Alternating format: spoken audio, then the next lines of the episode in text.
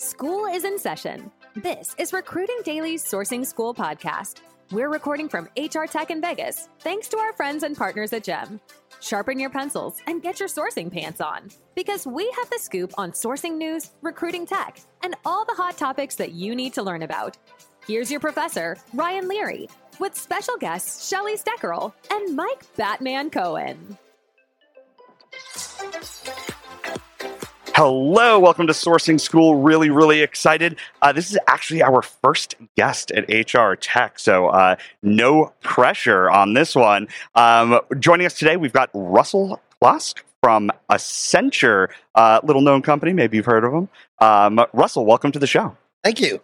No pressure. Yeah, no, no, no. You're gonna, you're gonna do, you're gonna do great. It's awesome. Um, and we've been chatting before this, a, a little nerd culture, a little business. Um, so uh, I want to jump in and give you the opportunity to take 30 seconds, introduce yourself to everybody so we know who we're, uh, we're talking to. Sure. So, as you said, Russell Klosk, I'm a managing director in Accenture's strategy practice, talent and organization. Um, I run our global workforce planning practice. I'm responsible um, as the sub offering lead for our HR analytics capability as well. I'm, I'm client facing, so I, I build for Fortune 1000 companies. Um, and, and basically, you know, to oversimplify HR transformation in the extreme, we're building new capabilities for them to take advantage of technology that exists out there and the, the challenges that we're all having in this um, wonderfully uh, changed world of the last three years. Oh yeah, don't don't we know it? Um, awesome, and and thank you for taking the time to join us. I know it's a, a hectic conference uh, filled with tons of stuff to take our attention. Um, so uh, we have a special guest who has joined us, uh, both on this podcast as well as, if we can share this news, it can be shared. Oh, uh, we have Mr. Martin Burns, who is now with Recruiting Daily. Martin, introduce yourself. Tell everybody who you are. Yeah, Martin Burns, Recruiting Daily, officially, um, and I am special. Need to wear a helmet special, but thank you for thank you for that at least. Um, yeah, no, I, I joined on Friday, so three days ago. I guess maybe I've been, but I've known the team here for forever. I've known William and everybody else, and, and Noel, Ryan, etc. And I'm joining to serve as editor in chief or managing editor, whatever my title is, uh, of recruitingdaily.com. All, all the content planning, strategy, etc., talent management, as well as building out some new business lines for the organization. So a couple things. Beautiful, beautiful, good. Got a packed house here. So uh, question, Russell. I know we're talking about sourcing. You do workforce planning. We were talking about this before we jumped on about how those things should be better integrated, uh, and they're not. So, um, when talking about workforce planning, for anybody who's listening who's maybe hardcore sourcing or, or hardcore recruiting and maybe doesn't understand the full scope of what workforce planning looks like at these uh, you know enterprise companies you're dealing with. Can you give a, a, quick synopsis? I can, and I'll start by saying it's not workforce management. We're not talking about labor scheduling and how many people do you put at how many cash registers in your supermarket. That's important to be certain, but that that's more transactional and, and near term focused. When we talk about workforce planning, we're trying to get a perspective on what does my workforce need to look like over a given time horizon? So, a year from now, three years from now, if I get into the strategic elements of it, five, seven, nine years from now, and we're basically building capabilities that look at it at the job level, at the skill level, that allow you to do modeling to say, what if I do this? If I use contingent labor instead of direct labor? What if I put bots into my process and I want to do a, a massive RPA play? What, which jobs are going to change? And just as importantly, when are they going to change? And then when we start dealing with some of the recruiting metrics, it's one thing for the first day of the fiscal year for a recruiter to get a thousand open recs dropped on their head, and everybody does it. Absolutely everybody. It's something else if the same thousand recs are spread out. It's 250 a quarter, and you know which jobs they're going to be. It allows you, one, to have less of a recruiting team that can be more proactive, and two, to focus your dollars where they're going to help you build these pipelines. And you can model that against contingent labor and other things and say, um, for example, say you have a recruiting process that isn't as effective as you need it to be and you have 90 days to fill or something like that. Well, if I need to hire 250 people and I know it's going to take me 90 days to fill each of those recs and I need them sooner than that, then I can have a contingent labor curve that would, you know, trail off at 120 days, 130 days. And that way I can still get my work done. So basically, with workforce planning, we're doing the same thing that finance has always done. And we're putting in the line manager's hand the ability to make talent decisions based on what is the workforce capable of today? What do they need to look like tomorrow? And what am I going to have to do to do that? Now, the execution is actually in the talent management and the recruiting and the employee development and the succession, all of those other things. But um, you're putting the models behind it and that, that what if analysis to plan for you know, three years ago, right? You know, no one did it. Well, I, I stand corrected. DOD had a plan. They didn't think of it as a pandemic. They thought of it as an attack, but, but no one did it. But there's no reason they couldn't have. The technology, the capability was there. And we should have learned because in 2008, no one did that either, but they could have. Right. And so, so what we've seen though 14 million open jobs, 4 million people available to fill them. None of them have the right skills.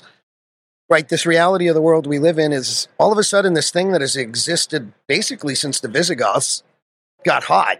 And it got hot because the technology and the algorithms finally caught up to where I can do it affordably for a line manager. I can go bottoms up. I don't have to put it everywhere. I can put it in one function or one division and still get plenty of ROI and change the way I do business. Yeah.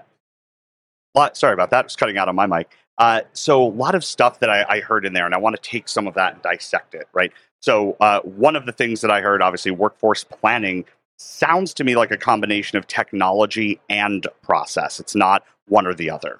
And governance. It's all three. Okay. Yep. Uh, talk to me about the governance piece. So Workforce planning is an operational construct at the end of the day. You're trying to solve your problems in your SCNO organization. How do we do business? How do we make what we make? How do we do our R&D? How do we sell it? How do we deliver it?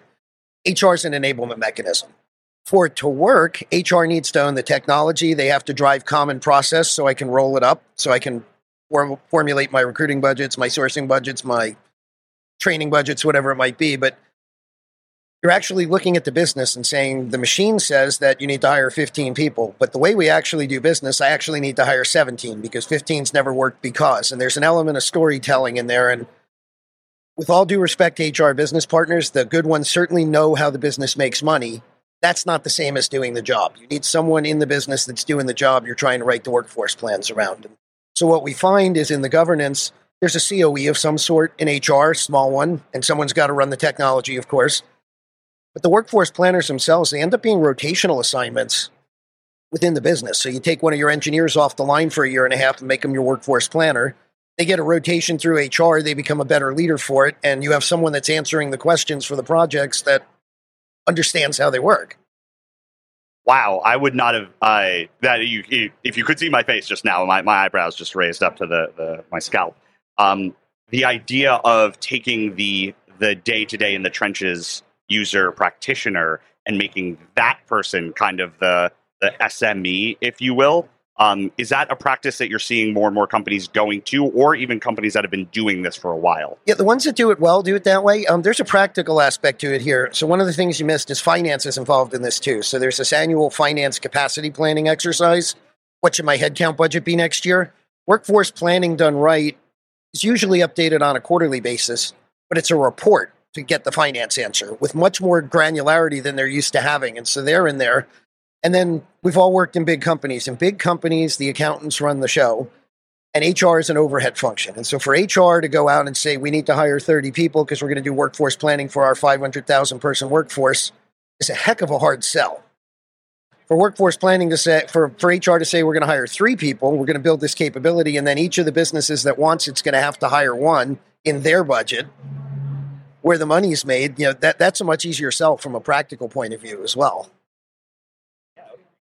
Uh, getting the executives or getting the business and stakeholders involved earlier than than later is kind of what that sounds like. Uh, Martin, any any thoughts on this? No, it, it makes sense because you, are getting buy-in. Right, right. They're, they're, committing into it early in, and they're they've just. Oh, I'm too far away from the mic.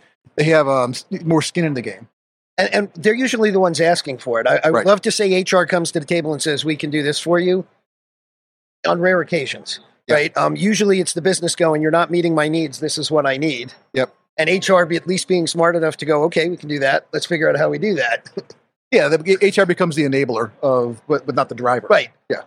I mean, a good HR department today, and, and this is what I love about sourcing because it's always been the most strategic of the HR functions even at its most transactional, right? Because without that, it doesn't work. um, but um, a good HR department today is data driven. It's analytics. Mm-hmm. It, it's a business partner, the same way finance has been for decades. I think we're finally at a point where most of the HR practitioners that couldn't make the pivot are no longer in the profession. but we're not. We're still learning how to do it as a profession, right? You know, it's, it's a different skill set. It's a different muscle, and the days of I went into HR or personnel, if we go back, right? I went into personnel because social work doesn't pay very well, but I want to, you know, do this. Those days are long behind us, and it's Mm. all data driven. And so, what can you do with that data? Whereas finance has been saying that for decades. This is what you can afford. Look, here's a dashboard. Hmm. Um, and you know, I, I I usually draw this example. There's two types of companies at, at their most basic. There are fast follower companies, and there are those that want to be absolutely out front inventing the world. And both models can be very highly successful, right? Microsoft is a fast follower company. There's no arguing with the results. Google's a fast follower company. There's no arguing with the results. Switch to life sciences, and J and J and Merck want to be, or Pfizer, they want to be out front, right? Um, wonder, wonderful models on both sides. So, how do you take that and apply it into an HR department and apply it into a sourcing function and say, this is what we can actually do with our talent? Or if you want to do this thing in your business plan, this is what we have to change them to. And in some cases, it's training, and in some cases, is we just got to switch it, right? But it's an informed, data driven decision Okay. as opposed to just, uh, yeah, we'd like to be the best at this. So let's go hire some people and we'll be the best at this. Let's just work harder. um, so I, I have a final question because we're, we're approaching the end of our time here. Um, and you brought up the idea of, of sourcing. We talked about this a little bit beforehand and, and kind of that um, integration into the, the business units. Based on your experience working with all these enterprises, what do you think uh, a successful or the most successful way that a company can integrate workforce planning and sourcing? Because uh, to your point, they're not, it, most are not doing that well. No, so um, less than 10%. And that might be optimistic. Um, right now, this is something people are spending a lot of money on, so that's going to go up because the world caught up and they need to. Um, and even in a downturn, even if the, the, the hiring wave slows down, we've passed the point. There's not enough people, right? The demographics are what they are. And so we could have a recession. We're still going to have open jobs, which we've never had before. Um, so, so the best place that this can interface is where that workforce planner and the recruiting team, and you know, recruiting teams are typically assigned to functions or business units. It's not, hey, you just do everything. Some exceptions, but um, where they're talking to each other all the time. Because workforce planning done well, you update it quarterly and you say, what did I think would happen? What what actually happened? Let's adjust, and then you get this five year rolling projection, right? And you put weights on different things, and the recruiting team is out there in the real world and they're going, yeah, I know our days to fill is 45, but you're looking for a unicorn and it's going to take longer than that. And so you should build a workforce plan that says 180 days and let's like figure out how we're going to do the work. Right. And, um, and vice versa. Right. To my earlier example, my job as a recruiter is astronomically easier if you tell me what I'm going to have to hire for the next year. Can I do it exact? No. But can I get you 80%?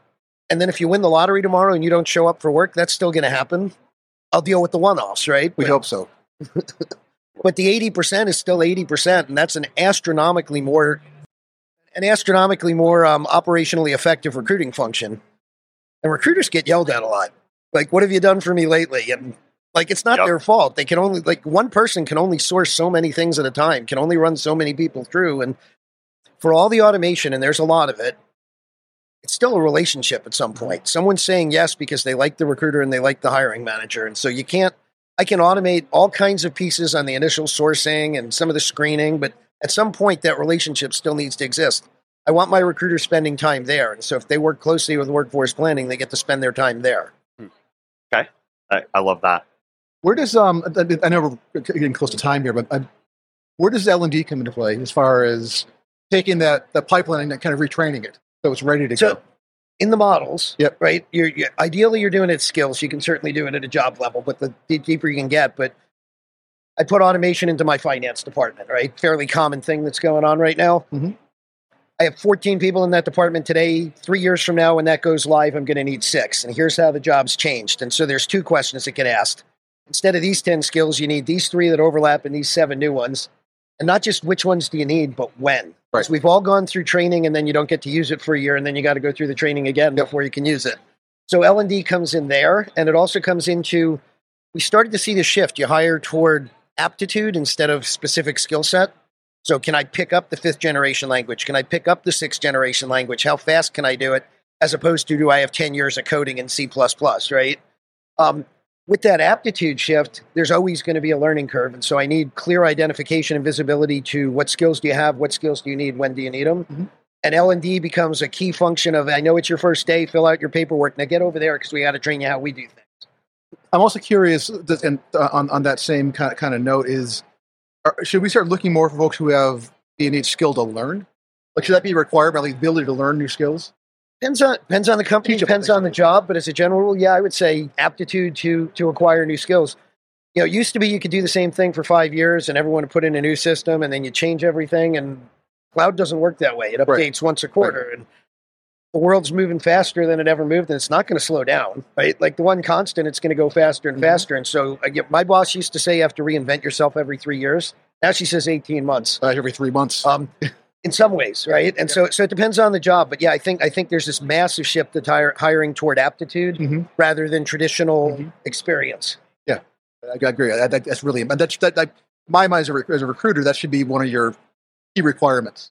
And it's a little harder to quantify, and therefore it's a little Right. harder in the It's squishier. yeah. Yeah. so it's a, it's it's not impossible, but it, it's just a little harder in your your screening process. Yeah, yep. And so you make those a little bit more robust, and you go after it a little bit. Awesome. Uh, thank you again for your time. I always like to end this way when I'm talking to someone, which is uh, there are going to be a ton of people listening to this. What is one thing that you would want to leave them with?